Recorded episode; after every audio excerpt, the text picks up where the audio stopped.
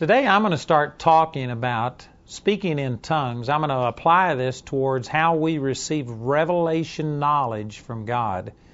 And I know that there are many of you that this is not something that you do. It's not something you've embraced. There might even be people who are opposed to this and think that it's of the devil, all these kind of things. Um, I haven't got time to actually teach on whether this is a valid gift for today or not. I'm just going to have to let that go. But by way of introduction, let me just say that in my life, this is a very important part of everything that God's done in my life. And I really uh, attribute a tremendous amount of the revelation of God's Word that He's given me to this thing of speaking in tongues. So I'm going to be teaching on that. We're going to be talking about speaking in tongues and specifically relating it to revelation knowledge and how you build yourself up when you do this. Let me first of all start with Jude chapter 1, verse 20. There's actually only one chapter in the book of Jude, but this is the book right before the book of Revelation. In Jude chapter 1, verse 20, it says, But ye beloved, building up yourselves on your most holy faith, praying in the Holy Ghost. And then verse 21 says, Keep yourselves in the love of God, looking for the mercy of our Lord Jesus Christ unto eternal life. Speaking in tongues is building up yourself on your most holy faith. But it also, according to the next verse, will keep you, it says, keep yourselves in the love of God. And this is one of the greatest benefits of speaking in tongues is that it just builds you up. It keeps you in the love of God. It'll keep you full of the love, the joy, and the peace of God. Now, I think that's an important thing. As a matter of fact, some of you have probably heard me talk about this, but I've had people come up to me before and ask a question, something about like, could you pray for me that God would just show me His love, that I could have God pour out His love in my life? But this verse is saying, you keep yourselves in the love of God. In other words, God does love us. He's proven it by His actions. He's proven it in His Word. He's given us this record. God has promised that nothing will ever change in, in the way that He feels towards us. He's given us all of these assurances. And yet, despite that, people say, Oh, well, I know all of this, but I just don't feel anything. So, would you pray with me and ask God to pour out His love in my life? I think that that's just, I think it's an insult to God to approach things from that standpoint. Here's another way of saying it you can be as happy as you want to be. You can be as full of the love of God as you choose to be. There's tremendous amount of Christians who are fighting discouragement and depression and they go around talking about how tough the Christian life is and they take solace in the fact that this is where we all are and it's just up to God and you have to petition God and hope and pray that God will just bless you with a little joy and things like that. I'm coming at it from exactly the opposite standpoint, saying that God already loves us. He's blessed us with all spiritual blessings. The fruit of the Spirit that He placed on the inside of us is love, joy, peace. And if you aren't experiencing that, it's not God who's not giving, it's you who's not receiving. So instead of going to God and petitioning Him for something that He's already given you, instead you need to stir yourself up and start just getting into the love of God. Now, some people that that condemns them. They're saying, well, you made me responsible for the way I feel. Yeah, that's exactly what I'm saying. And here's one of the things that I'm wanting to bring out speaking in tongues. It says right here, build yourself up on your most holy faith, and it keeps you in the love of God. Or you could say that it keeps the love of God fresh on the inside of you. It keeps you aware of how much God loves you.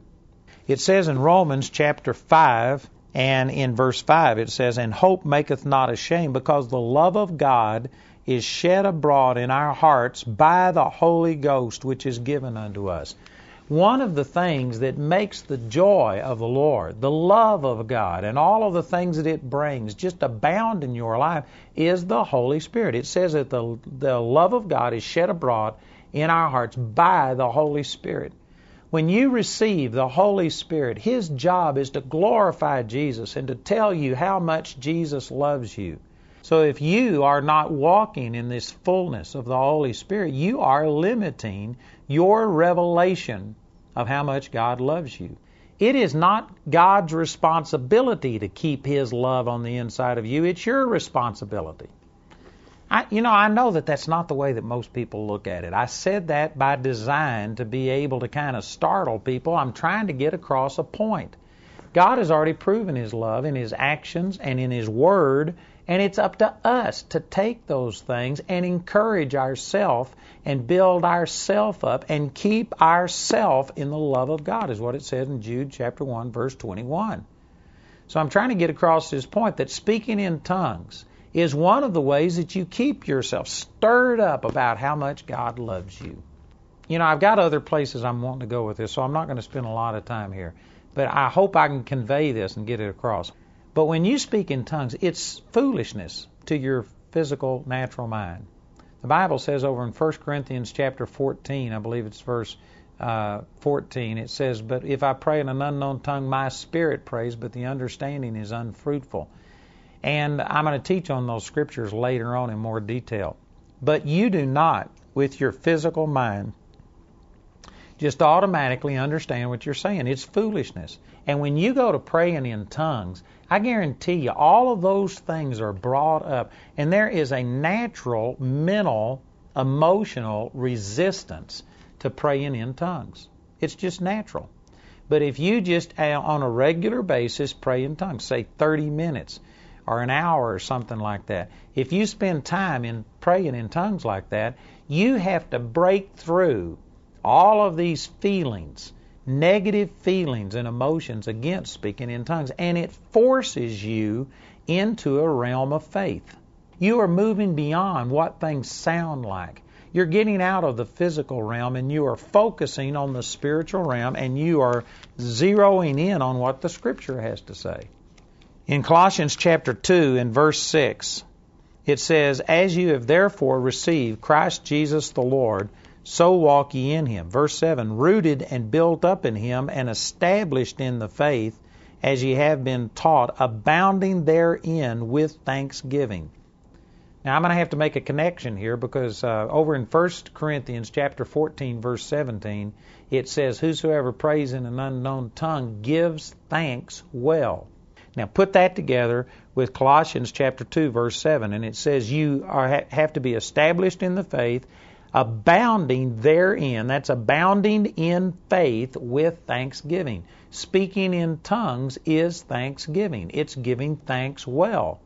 So you could put this in here and make this connection that when you are speaking in tongues, you are abounding in faith. Boy, that right there is wonderful. If you accepted and believed what I was talking about right here, this would make a huge difference in your life. I can guarantee you there's times that every one of you need to be encouraged during the day. You need to be built up on your most holy faith. You need to move to a higher level. And many times you'll go to God and ask God to just, oh, God, help me to believe. But instead, God gave us a tool. When you receive the baptism of the Holy Spirit and speak in tongues, the scripture says you just naturally build yourself up on your most holy faith. You abound in faith with thanksgiving, which is speaking in tongues. All you got to do is just start speaking in tongues. And it'll minister to you, it'll build you up, it'll encourage you. I believe that most people who have received the baptism of the Holy Spirit have not been taught properly about what speaking in tongues really accomplishes. And because of that, they just think that it's something they do on occasion to prove to themselves that they have the Holy Spirit. They do it kind of under an emotional thing, and it, they aren't doing it and receiving the full benefit. They haven't heard from the Word what it what it's all about. And we're beginning to talk about the benefits that speaking in tongues will accomplish in your life. It says here in 1 Corinthians chapter 14 verse 17 it says, For thou verily givest thanks, but the other is not edified. Now, this is breaking right into the middle of a thought, but it's talking about when you speak in tongues. He was telling you the reason why that if you're in a church service and if you speak in tongues, you need to do it to limit your speaking in tongues in a church service unless there is a person there to interpret that tongue and put it forth in the language that everybody can hear. And the reasoning behind it is because you are truly giving thanks to God when you speak in tongues, but the other people aren't benefited if they can't understand. And so that's the context. But in the midst of this, he said something that's very powerful. And that is that when you pray in tongues, you are giving thanks well. And actually, that's a great understatement. It's not just like you're giving thanks adequately, but rather you are praising God in a powerful, powerful way. See, there's a lot of people that don't understand what the benefits of speaking in tongues are. They think it's just something that you do to get a goosebump, something that you do to prove to somebody else that you have the Holy Spirit. But they don't understand that it is a powerful communication. It's a powerful way of speaking to God. Speaking in tongues is glorifying God, worshiping God in a language that is supernatural. And it just allows you to speak to God in a way that you can't do with just your physical mind. Look at this passage of Scripture over in Isaiah chapter 28. And in verse 12 it says, To whom he said, I'm breaking right into the middle of a prophecy again. Well, let me, let me just back up here into verse 10. It says, For precept must be upon precept, precept upon precept, line upon line, line upon line, here a little and there a little. For with stammering lips and another tongue will he speak to this people, to whom he said, This is the rest, wherewith you may cause the weary to rest. And this is the refreshing. Yet they would not. You know what that's talking about? It's talking about speaking in tongues. Now that may not be real obvious at first, but let me turn over to 1 Corinthians chapter 14 and read in verse 21. It says, In the law it is written, With men of other tongues and other lips will I speak unto this people, and yet for all that they will not hear me, saith the Lord. So here is that same passage of Scripture, Isaiah chapter 28, verse 11. It's being quoted in the New Testament, and the whole context of 1 Corinthians chapter 14 is talking about this gift of speaking in tongues and the gift of prophecy. So it makes it very clear when you put the two together that Isaiah is talking about speaking in tongues. And notice what he said in verse 12. He says, This is the rest wherewith you may cause the weary to rest, and this is the refreshing. Speaking in tongues rest you. It refreshes you. How many of you need to be refreshed and rested? How many of you, man, have been stressed out and you need some supernatural help from the Lord? The Bible says that when you pray in tongues, you are ministering rest and refreshing to yourself. I couldn't tell you the number of times that I've been in some situation where you know, something's happening that's just beyond your control and it begins to get to you, or you've just had a super hectic day or whatever. And you know what I'll do often is I'll get out and start walking and go to praying in tongues. And as I pray in tongues, it just ministers rest and refreshing to me. That's what the scripture says it does. That's one of the reasons that God has given it to us. Look at this verse in uh, 1 Corinthians chapter 14. Again, this is the scripture where it talks about how the gift of speaking in tongues is supposed to operate in the church. And it says in 1 Corinthians 14:2, He that speaketh in an unknown tongue speaketh not unto man, but unto God, for no man understandeth him. Howbeit in the Spirit he speaketh mysteries. Verse 4 says, He that speaketh in an unknown tongue edifies himself. The word edify here means to promote spiritual growth. Do you want spiritual growth in your life? Well, then the Bible says that speaking in tongues edifies, promotes spiritual growth. I can guarantee you it will be a help. It doesn't guarantee spiritual growth. I know people that speak in tongues that are carnal and immature, but it is an asset if you use it properly, and I tell you, every one of us needs that. You know, outside of me just personally communing with the Lord in English and telling the Lord how much I love Him, love Him, thanking Him for the things that He's done for me. Outside of that, which is the vast majority of my prayer life, the rest of my prayer time is primarily speaking in tongues because I build up myself on my most holy faith. I'm praising God in a heavenly language. I'm ministering strength to myself. And also, I spend a lot of time praying in tongues just to, so that I can receive revelation knowledge from God. Now, I need to give a little bit of definition here because this is a term that I use all of the time, and to me, it's the best way I have of expressing it, but not everybody understands what I'm talking about. But when I say revelation knowledge, I'm distinguishing that from like acquired knowledge, where you go to school and you have somebody teach you something and they give you a test and it's just something that you force yourself to learn. Now, that acquired knowledge like that, all of us have to have it. You have to learn how to drive a car, how to do a lot of things, and it doesn't come by revelation. It's not intuitive, it's not something that's just given to you, but you have to sit down and learn from another person or learn from a book or something like that. There are parts of our life that are like that.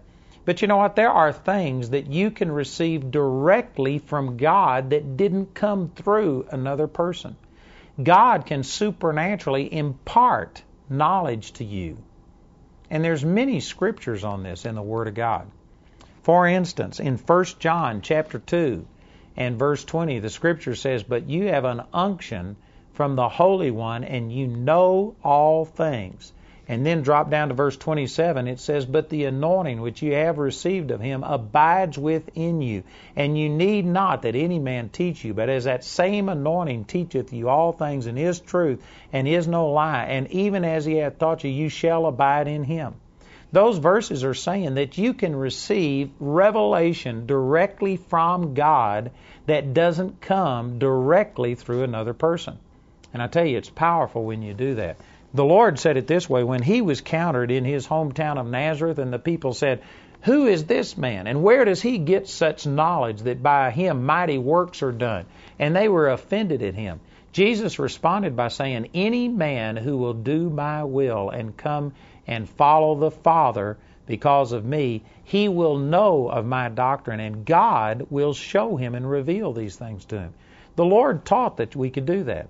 Matter of fact, he told his disciples, he says, You're going to be delivered up before councils and you're going to be persecuted for my namesake. And he says, When it happens, don't premeditate what to say, but rather it will be given you in the same hour what you shall say.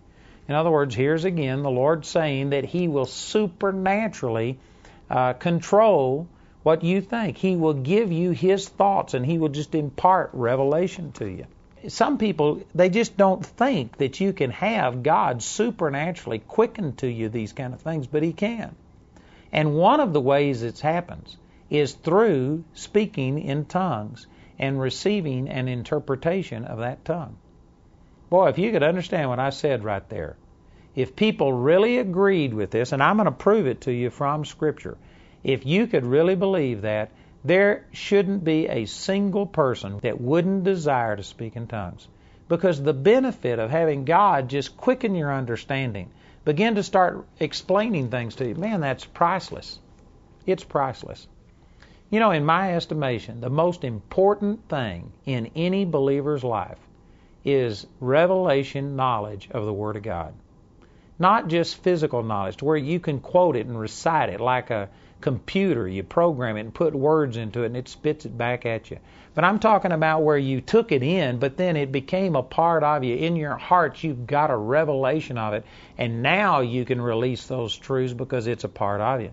To make that, to make the Word of God real and become alive on the inside of you is the most important thing in the Christian life. I really believe that. It opens up everything else. If you have a true revelation of the truths of God's Word so that you can live it and implement it in your life, I can guarantee you once that happens, if you will follow and follow through with those things that God is showing you, uh, success is guaranteed.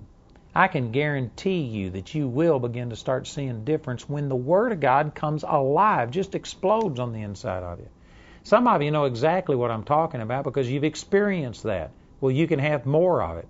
There are some of you that have never had the benefit of just having God speak to you and Scripture just to come alive. I don't know how to explain this, but it's like an explosion on the inside of you. When you see something that you didn't see, you just didn't have this understanding, and all of a sudden pieces of the puzzle begin to fit together. I tell you, it's the most exciting thing I think that has ever happened in my life. I've seen people raised from the dead, blind eyes open, deaf ears open. I've seen miracles happen. And yet, I don't have to choose, but if I had to choose, I'd take a true revelation of God's Word over any of those things. That's how powerful, that's how beneficial it is. And you know how you get that? There's multiple ways, but by my own personal experience as well as scripture that I'm going to be teaching you on this, one of the most important ways to get revelation knowledge is to pray in tongues and believe God for an interpretation of what you're saying. Let me turn over and show you that Paul, the Apostle Paul, used this gift of speaking in tongues to receive revelation knowledge from God. Over in 1 Corinthians chapter 2, the Apostle Paul wrote this in verse 1. He says, And I, brethren, when I came to you, came not with excellency of speech or of wisdom, declaring unto you the testimony of God. For I determined not to know anything among you save Jesus Christ and Him crucified. And I was with you in weakness and in fear and in much trembling. And my speech and my preaching was not with enticing words of man's wisdom, but in demonstration of the Spirit and of power, that your faith should not stand in the wisdom of man, but in the power of God. So, in these first five verses, basically what the Apostle Paul is saying is that the way he communicated the gospel to these Corinthians wasn't in fancy words, he wasn't an eloquent speaker. As a matter of fact, in another place, he said that his words were contemptible. Apparently, he didn't speak all of that well, but he demonstrated the power of God.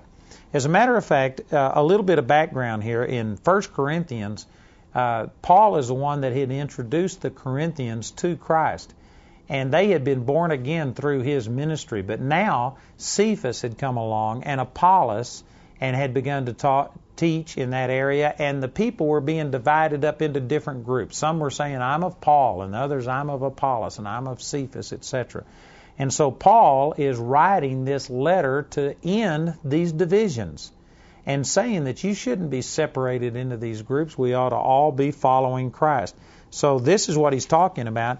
And he reasons with them in the first four chapters. And finally, in chapter 4, he kind of summarizes it this way. In verse 19, 1 Corinthians 4:19, he says, "But I will come unto you shortly if the Lord will, and will know not the speech of them that are puffed up, but the power. For the kingdom of God is not in word, but in power. And so here he is trying to settle these disputes. He's argued with them logically, but he ends it by saying, All right, when I come, it's not going to be who has the best argument, who can talk the loudest, or who's the best orator. But he says, We're going to settle this dispute by the person that has the power in their life.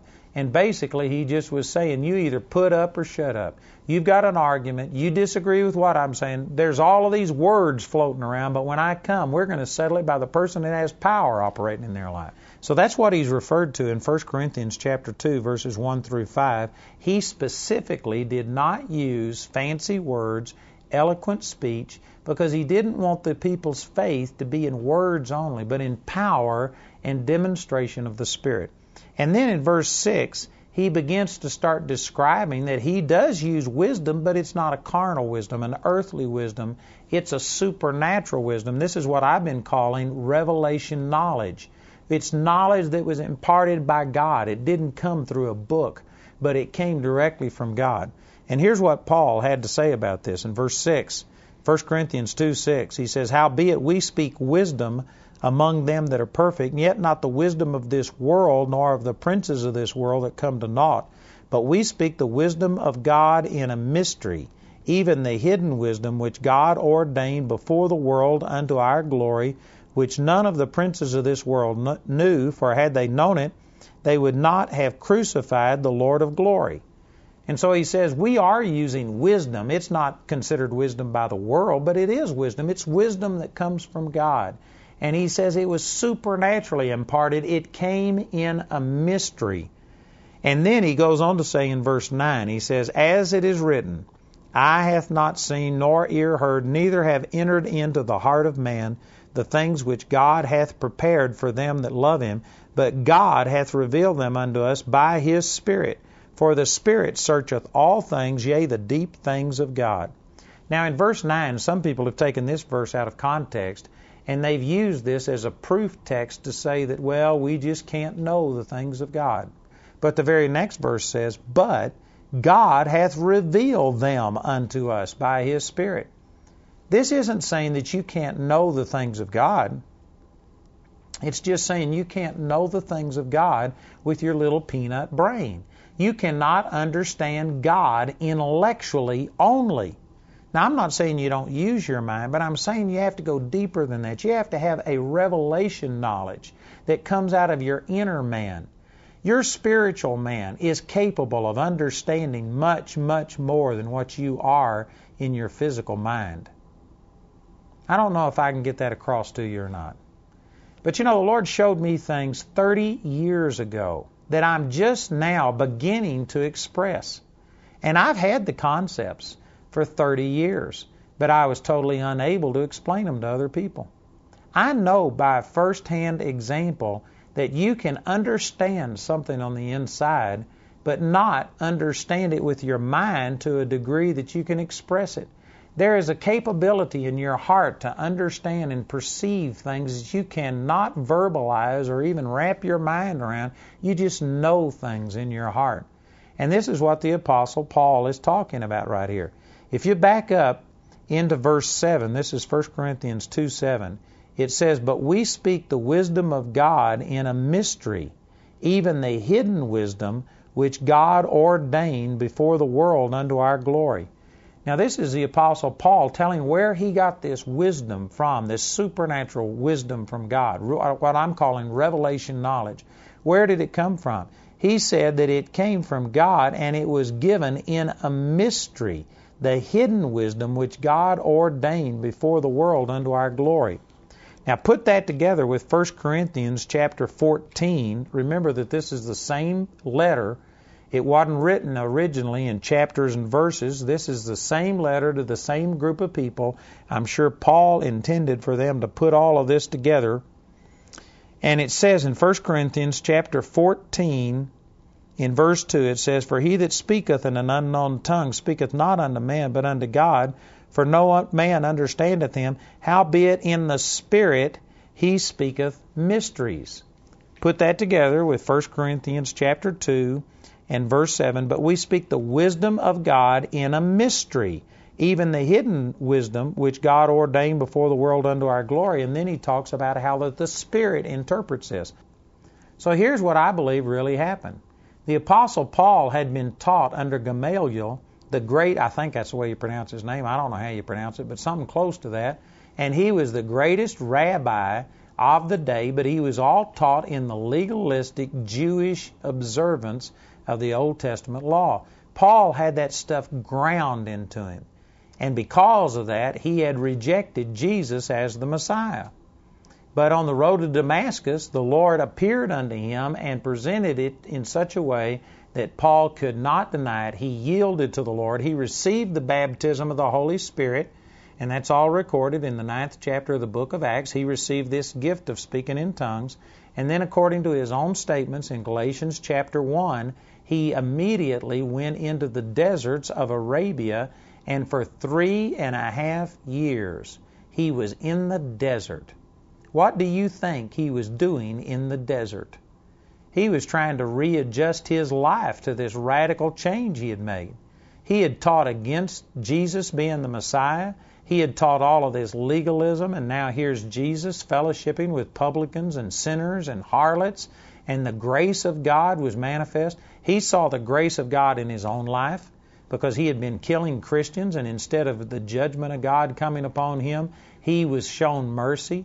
It just totally, it totally went against all of his theology and I personally believe that for three and a half years in the deserts of Arabia, Paul was out there seeking God, trying to say, God, I know it's real. I know Jesus is the Messiah. I know you love me, and it's not all by performance. But what about this verse? What about this scripture? He was going back through all of the teaching that he had received, and he was renewing his mind. And based on these scriptures that I use from 1 Corinthians chapter 14, and 1 Corinthians chapter 2, I believe he spent a lot of time praying in tongues and asking God to give him revelation. And that's how this revelation came. My own personal testimony about this is that I was raised in a denomination that emphasized salvation real strong. And they got a lot of people born again, but then after you were born again, they basically didn't have much for you except to tell you that now you need to get somebody else born again. And they preached a lot of rules, a lot of laws. Because of this, you know, I lived a super holy life. Many of you have heard me say I've never taken a drink of liquor, I've never smoked a cigarette, I've never used a word of profanity, I've never even tasted coffee. Man, I lived a super holy life. I've never danced. I've never done any of these things. Man, all of that stuff. Basically, if there was any fun in it, it was of the devil, is what our denomination taught. And when I got turned on to the Lord, I mean, my whole theology that I was programmed with when I was a kid came into radical conflict with what the Spirit of God was telling me when I received the baptism of the Holy Spirit. And it was tough. It was tough. And because of the way that God touched my life on March the 23rd, 1968, I had a love and a passion for God that I, I, it was just profound. And the main thing was I knew God loved me. And prior to that, see, I'd been taught that I was a worm, that I was ungodly, that God tolerated me. He might move in my life out of pity, but He certainly didn't love me. He couldn't love somebody like me. And yet my experience taught me something different. And so here was my heart and my head colliding, and I did something very similar to what I was just describing about the Apostle Paul.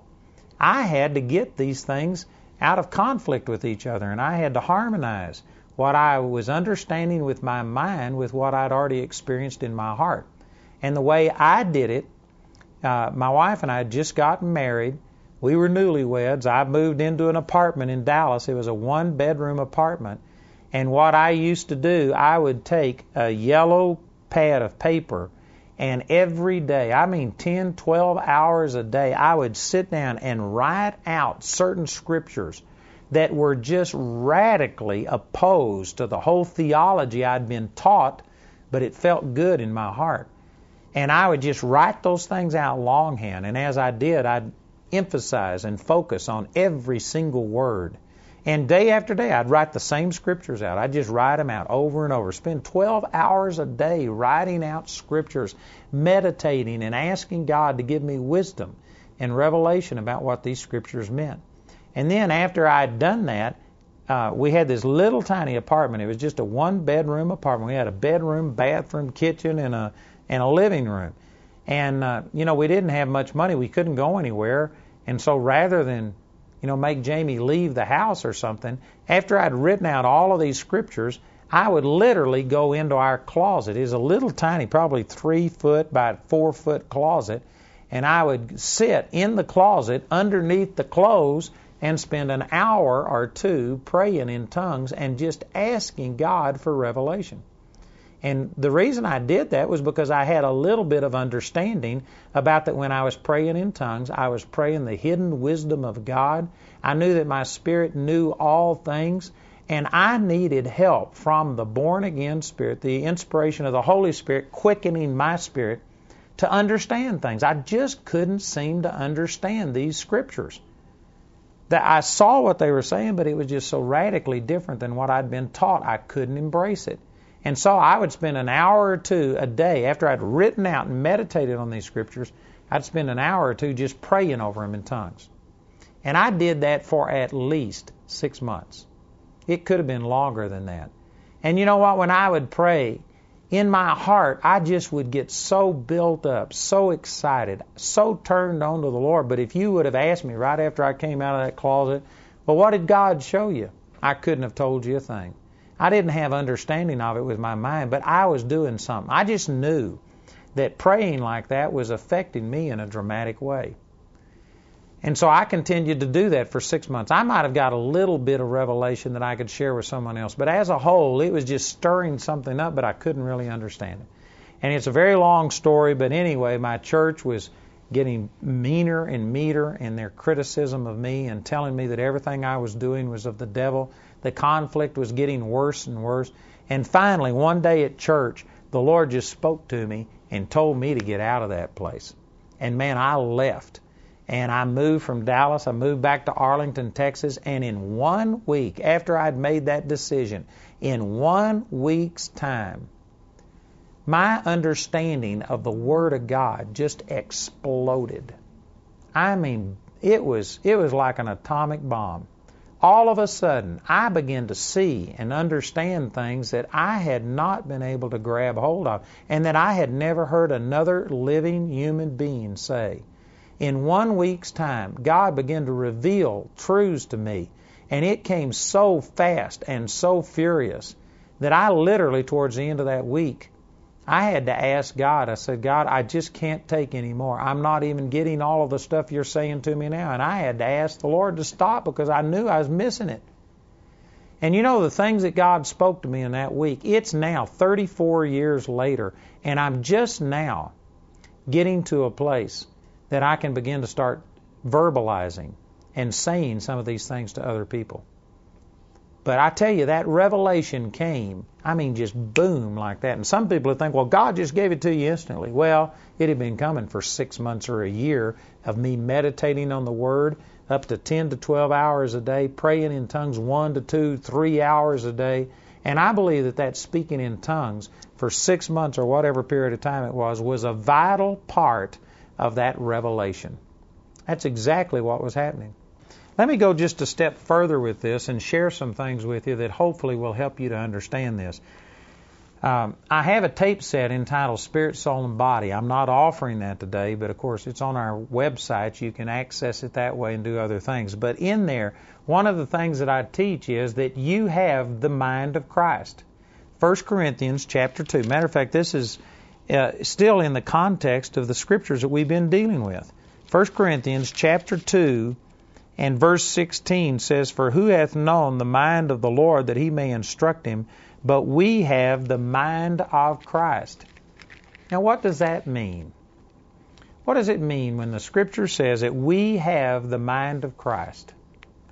You know, some of you would immediately go to your last test score or the last time you tried to find your keys and couldn't remember where they were. You know, just this morning, uh, I couldn't find these sunglasses that I use. And when we drive into town, it is right in the face of the sun. And I mean, my wife and I turned our house upside down. I had those things last night, but I couldn't find them this morning. And you know, all of us, or not all of us maybe, but many of us can relate to these kind of things. But it's not talking about this brain up here. This mind is limited and it, it forgets things. But you know what? In your spirit, you have the mind of Christ. That's what this is talking about. That's exactly what it's talking about. It also says in Colossians chapter 3 and verse 10 to put on the uh, new man which is renewed in knowledge after the image of him that has created him. You have been renewed in knowledge in the same way that Christ knows things. You're in his class of understanding. And many of you, again, just you know, tilt, overload on that and say, no way, this can't be. There's no way. Man, I have so many things I don't understand. It's not talking about your physical brain, but rather it's talking about your spirit. In your spirit, you have the mind of Christ. It has been renewed in knowledge after the image of Him who created it. It says in 1 John chapter 2 verse 20 that you have an unction from the Holy One and you know all things. That word unction means an anointing a special endowment of ability from God to know all things. Many people again go look at their last test score and say, "No, I don't know all things." Well, that was only testing your brain, not your heart. It goes on to say in 1 John chapter 2 verse 27 that you have an anointing from him and it abides within you and you don't need any man to teach you but as that same anointing teacheth you all things and is truth and is no lie and even as he hath taught you you shall abide in him that says that you have a special anointing from God to instruct you. All of these things are true in your spirit. It's your spirit that has this supernatural knowledge of God, not your physical mind. You have a mind in your spirit as well as up here in your, your physical brain. And somebody might say, well, that's all well and good, but what good does it do me if this knowledge is in my spirit? Well, it does you good if you know how to draw it out. Look at this verse of scripture in 1 Corinthians chapter 14. Again, it's talking about speaking in tongues. And it says in verse 14, For if I pray in an unknown tongue, my spirit prayeth, but my understanding is unfruitful. This says that when you are speaking in an unknown tongue, your spirit is the part that is praying. When you pray in tongues, it's not your brain praying, it's your spirit praying. Now, what does that mean? Well, the Spirit is a part of you that has the mind of Christ, that's been renewed in knowledge, that has this unction from the Holy One, and you know all things. So when you are praying in tongues, you're praying in your spirit. You are praying in the part of you that has perfect knowledge, perfect wisdom. It knows exactly what the problem is, it knows exactly how to deal with that problem, what the answer is. Everything is there in the Spirit. Now that's really important because if you can understand that when you get into a bind and you don't know how to pray with your physical mind, all you got to do is pray in tongues and you instantly start drawing on this wisdom and this knowledge that was located in your spirit. Man, that's wonderful truth. You know, I just want to stop here for a moment and camp on this because that is such a powerful truth that if you really understood that and embraced it, it would change your life. How many times do you have situations where you don't know what to do? And then we just start singing these old songs about, well, further along we'll understand why. Further along we'll know all about it. We just have accepted that we can't know, and so we kind of stumble through our life blindly thinking, well, this is the lot of us poor human beings. We just don't know things. The scripture says that God has revealed them unto us by His Spirit. Not only things right now that we need to know today, but you know, God will show you things in the future. Let me give you a scripture on that out of John chapter 16. And it says in verse 13, Howbeit, when he, the Spirit of truth, is come, he will guide you into all truth, for he shall not speak of himself, but whatsoever he shall hear, that shall he speak, and he will show you things to come. The Holy Spirit not only will instruct you about what you're in at this exact moment, but He will show you what's coming up and show you things to come. You know, a person who isn't drawing on the born again spirit on the inside of them, and they aren't letting the Holy Spirit give them revelation knowledge and show them how to handle problems and problems that are coming up so that they can take evasive action or deal with it and do whatever's necessary. A person who isn't drawing on that to me is like a blind man that's just walking. You know, he doesn't have a dog to guide him. He doesn't have a guide dog. He doesn't have a cane. He's just walking along. It's just a matter of time till he's going to walk off of a curb, step in front of a car, fall off of a cliff, run into a tree, or do something. It's just stupid. You know, if you had eyes, why would you tape your eyes shut or keep your eyes closed and run into things? Man, open up your eyes, draw on this sense knowledge that God has given us. Well, in the spirit realm, God has given us the ability to be able to see things to come, to have wisdom to deal with situations, and yet most people don't draw on this. It's been taught us, even through the church, that you just can't know the things of God. You can't have revelation. You just don't know things. You, you are no different than your unsaved neighbor over here. The only difference is that you have an assurance that someday, after you make a total mess of your life, you are going to get to go to heaven and God will work it all out and it'll be wonderful in heaven. But in this rough now and now, you're just stumbling around about the same way that the lost neighbor is. I'm wanting you to know that that is not the way that God intended it to be. You have an ability to know all things to pray in the Spirit. And when you do, the mind of Christ, the part of you that knows all things, begins to start functioning and bringing revelation to you. And He will even show you things to come. Boy, that is tremendous revelation.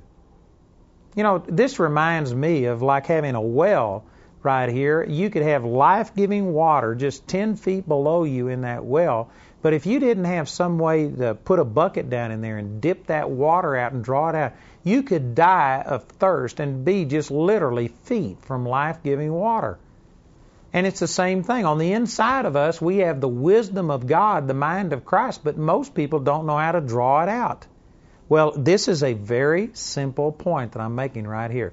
The Bible says in 1 Corinthians 14:14 14, that if I pray in an unknown tongue, my spirit prays. The Spirit is the part of you that has this life giving knowledge, the supernatural mind of Christ in it. You know, you'll hear people often say that I'm trying to get the Word of God out of my mind and into my spirit. Actually, it's not that way. Your spirit already has the perfect revelation of God. And what you're trying to do is to get this understanding and revelation knowledge that is in your spirit out of your spirit and up into your brain. You're trying to renew your mind with it. How do you do it? Well, if you had a well here, you have to stick a bucket or something down in there and draw it out. How do you get it out of your spirit? You you take the praying in tongues, this gift of praying in tongues, and you begin to pray and then ask God to interpret it and boom, you start receiving supernatural revelation knowledge of the word of God. I would not do without speaking in tongues. I speak in tongues a lot. I spend a lot of time just walking and praying in tongues. You know why? because that's where the life in me is, is in the spirit. And when I'm praying in tongues, my spirit is praying. Do you know you can pray in a carnal way? Just because you pray, it doesn't make you spiritual. You can be an absolute hypocrite and pray. You can pray wrong. When you're praying with your understanding, you can pray so that you can be trying to impress all the people listening. I'm sure that you've heard people before who, when they prayed, they weren't talking to God. They were talking to the people that were listening, and they were trying to get a point across, and they were using the name of the Lord and the fact that people wouldn't interrupt you in the middle of your prayer to say, that's a lie. they wouldn't do that. And so they're just praying their point across. Man, all of us have seen stuff like that. Well, see, that's wrong praying. You can pray wrong with your mind. But when you pray from your spirit, and that's what the scripture says you're doing when you pray in tongues. When you pray in an unknown tongue, your spirit is praying. You can't pray wrong. You're praying the perfect hidden wisdom of God out of your spirit, the part of you that has the mind of Christ. And I tell you, the potential here is just awesome. If you could really understand this, I don't know why anybody would fight against the gift of speaking in tongues. I really don't. The only understanding that I have why people fight against the baptism of the Holy Spirit and speaking in tongues. And this, you know, I may not be accurate on this, but this is based on dealing with thousands of people. And um, I really believe that if it's not right on, it's close. I'm getting close to the point here. But I believe that the reason people fight against the baptism of the Holy Ghost and speaking in tongues is because associated with those things are victory and I mean power, an ability to control your circumstances instead of being controlled. And the people who are living below what God wants them to be and consoling themselves by saying, well, miracles have passed away. We can't have the results that people in the Bible had. And they're trying to use Scripture, to twist Scripture to justify a powerless, defeated life they will fight against this baptism of the Holy Spirit and speaking in tongues because it's taking away their excuses. If this be true, and if you have the mind of Christ and by speaking in tongues you can draw it out, well, then you can't claim ignorance. You can't just say, well, we just can't know the things of God. They're higher than us. Eye hasn't seen, ear hasn't heard. They're going to skip the next verse that says, but God has revealed them unto us by His Spirit. And so people like that, they fight against the baptism of the Holy Spirit and speaking in tongues because it's taken away their disguise. They're hiding behind all of these limitations of the flesh. And when you start flowing in the Holy Spirit, it starts giving you the abilities that God supernaturally imparts through the Holy Spirit. And so people fight against it.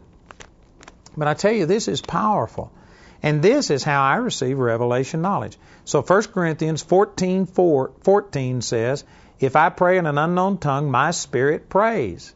The part of me that has this wisdom. And then just go up one verse, in verse 13, it says, Wherefore let him that speaketh in an unknown tongue pray that he may interpret. Now this is very important. I've been establishing that it's your spirit that has the mind of Christ and all this wisdom. When you pray in tongues, you draw it out but it makes a specific mention in verse 14 that you're praying in the Spirit, but your understanding is unfruitful. It doesn't do you any good to pray in tongues unless your understanding can benefit of it.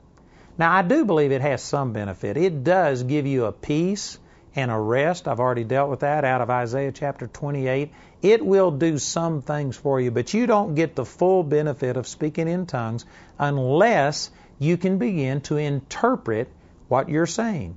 And it says in this exact passage, right up one verse in front of it, verse 13, that when you pray in an unknown tongue, pray that you may interpret. We not only can interpret our speaking in tongues, but the scripture says we should interpret our speaking in tongues. Now, I know that somebody is saying, but now wait a minute. This is talking about in a church group that you are limited to only three people delivering a message in tongues, and it all has to be interpreted by someone. I will admit that that is the specific context of this passage of Scripture. It's talking about how speaking in tongues operates in the church, and it's saying that if you pray in an unknown tongue in the church, pray also that you can get an interpretation so that other people can be benefited. And I agree that that is the number one point that this is making. But in this same passage of Scripture, the Apostle Paul said, I speak with tongues more than you all. And yet he said, In the church I had rather speak five words with my understanding than 10,000 words in an unknown tongue. So Paul said he spoke with tongues more than all of these church people all put together, but it wasn't in the church service. If it wasn't in the church service, where was it? It was in his personal life. And so, what I'm saying through this is that yes, he's talking about how tongues operates in a church, but also the same thing can operate at home. Paul spoke at tongue, in tongues at home, and I just personally choose to believe I could spend more time trying to explain this, but I'll just let it go. The Holy Ghost have to bear witness or not. I believe that you can pray that your understanding becomes fruitful. You can pray to interpret your tongue, even if you aren't in a church service, but if you're just by yourself. And once you do that, remember that you're praying in the Spirit, the part of you that has the mind of Christ, and all you have to do is just start interpreting these hidden wisdom that you're speaking out of your mouth. I believe that that's what the Apostle Paul did. The Apostle Paul had had an experience with God that got his attention, but his mind was way over here, indoctrinated in a certain way of thinking, and they were opposed to each other. And how did he harmonize it? Did you know you can't just have the life of God in your spirit? The Bible says, as a man thinketh in his heart, so is he. That's out of uh, Proverbs chapter 23, verse 7. And if you're thinking wrong in your mind, even if you've got a wonderful experience with God and power of God in your spirit, ultimately you will be the way you think with your brain. You have to believe with all of your heart, not only your spirit, but the soulish part. They need to come into agreement. And that's when you begin to have power in your life. How did Paul bring his mind into agreement?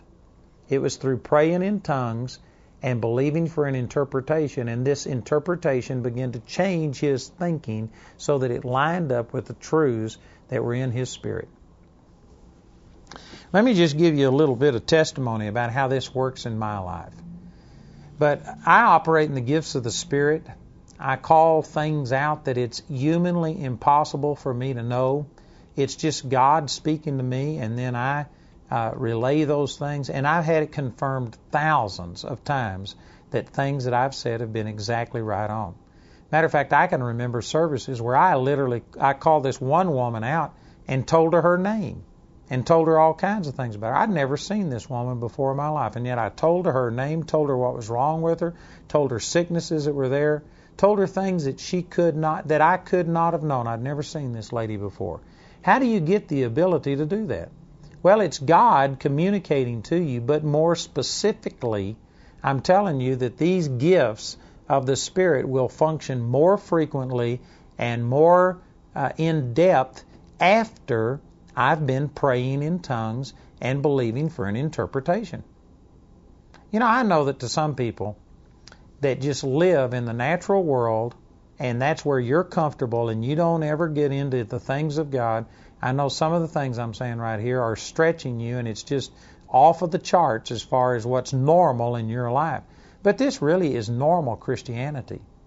If we're born again, and if we had God Himself living on the inside of us, and if He knows all things, and He's wanting to flow through us and minister to people, why should it be thought strange that God would impart some of His knowledge to you so that you could speak it and touch a person and open them up to the things of God. And I don't mean this to condemn anybody, but you know what? To me, it is normal to go through a day and have God show me things and speak things to me and and give me words of knowledge about people. I don't always minister them. There's sometimes that the Lord shows me things about people and I'm not sure that it always is so that I can say it. Sometimes it's for my own benefit. You know, the Lord, I've met people out in the secular world before. This doesn't only operate in church. This will work when you're in a department store, grocery store, whatever you're doing. But I've actually been in stores or something before where somebody comes up and starts offering to do something, and I mean the Holy Spirit just speaks to me and said, This guy's a crook. Don't trust him any further than you can throw him. That's not meant as a criticism of that person. It's not necessarily something I'm supposed to minister to them. It's just God showing me things, discerning things so that I can uh, take the right, appropriate action. God speaks things like this to me constantly. And you know what? I believe that this is normal Christianity. And one of the ways that it functions is because I spend a lot of time praying in tongues and I ask God to interpret to me what I'm praying. Now, I've got to say something right here to help you be able to make an application of this to your life. When I'm talking about speaking in tongues and then asking God to give me an interpretation, this doesn't mean that I just pray in tongues and then stop and then pray in English, and that there is a word for word translation of what I've just spoken in tongues. That's not what I'm talking about. Notice that the scripture says that you should pray for an interpretation, not a translation. Now there's a difference. A translation is word for word. But you know, you could I, I I've ministered in other countries and I've had interpreters translate what I'm saying word for word and it just doesn't come across in the same in another language. There's different idioms, things that I say. Texas slang doesn't mean anything in Germany to most people. And I've literally spoken through interpreters before that I would say something that's only one phrase long. It's relatively short, and they'd go on for two or three sentences, maybe an entire paragraph. And it was because they were trying to interpret, to explain, give meaning to what I was saying rather than just a word for word translation. So here's some points that I'm making. When you are praying in tongues, you are praying the hidden wisdom of God. You're praying forth supernatural revelation. And what you want to do is interpret it, not necessarily get a word for word translation, but the gist of what you've been saying. A revelation of the truths, the spiritual truths that you've been speaking forth. And that's what you're after. So it doesn't have to necessarily be that if you speak in tongues for one minute, then you stop and interpret for one minute. You might speak in tongues for one minute and get something that it'll take you a long time to interpret and think through. Now that's important. If you don't understand this, some of you are going to think, well, boy, that must not have been God that was giving me that interpretation because the interpretation was five times as long as what I said in tongues. It doesn't work that way. It's an interpretation and not a translation. You know, one of the very first times that I ever spoke in tongues publicly, I came from a background where it was taught against and it was spoken that it was of the devil, and because of it, there was a lot of resistance to speaking in tongues. I was conducting a Bible study, and everybody that was at this Bible study believed that it was a valid gift from God, but none of us had ever done it publicly. We had never spoken in front of another person. And we were having a praise and worship service, and God laid on my heart to deliver a message in tongues. I did, and it just scared everybody. The musician stopped instantly because, man, this was radical for somebody to speak in tongues. And then there was just dead silence. And we knew that it had to be interpreted, and no interpretation came forth. And I actually felt like somebody else had the interpretation, but nobody was giving it. So I did what the scripture said here, and I said, God, I believe that that was from you. I asked the Lord to give me the interpretation, and the Lord gave me an interpretation of what I was saying. And it wasn't an exact word for word translation, it was just a gist of what was being said. And actually, to express it, I turned over to Joshua chapter 1 and I read some scriptures and I said, Here is exactly what the Lord is trying to get across. When I used those scriptures, it turned out that another person, Marshall Townsley, there, he had never heard a tongue, he had never interpreted a tongue, but he had those exact words that I was reading from Joshua chapter 1. He was a new believer, he had never read that in the Bible, and when I spoke these things, man, he says, That's it, I had it. And it was a confirmation to him and he's gone on, and of course he's spoken in tongues and interpreted many times now. But see what I'm saying? This this is how it worked. I didn't have the exact thing that was being said, but I knew what the gist of it was, and I gave that message and expressed it.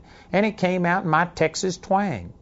That's the way that this will happen. When you're praying in tongues, your spirit is being built up and encouraged and edified, but your understanding is unfruitful. It means it isn't benefiting. All you have to do is just get to a place to where you start benefiting in your understanding, and I believe that that's an interpretation. The point that I'm trying to make here is that if you're in a church service and you pray in tongues, you have to stop praying in English or whatever your native language is, and then you have to give an interpretation in that known language so that other people can benefit. But if you are praying by yourself at home, just for the personal edification, you don't have to stop praying in tongues and then give an interpretation in your native language. You don't have to do that because there's nobody else around.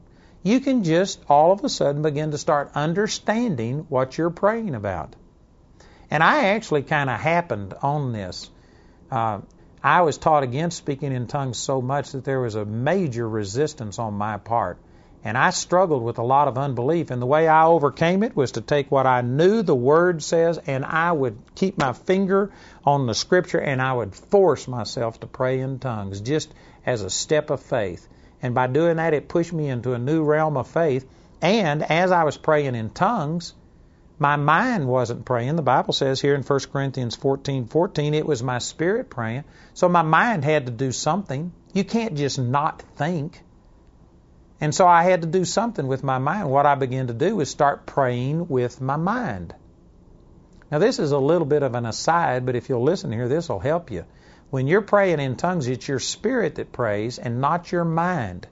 That's the reason that I can pray in tongues and read scripture or read a book, and I could come back and give you a book report on it. I could tell you what scriptures I've read. I've done all things, and yet at the same time, I'm speaking in tongues. Now, you can't do that by quoting a point where you had to use your brain. See, if you, if you speak from your mind, that speaking is occupying your mental thought, and you cannot read with your mind and comprehend well at the same time.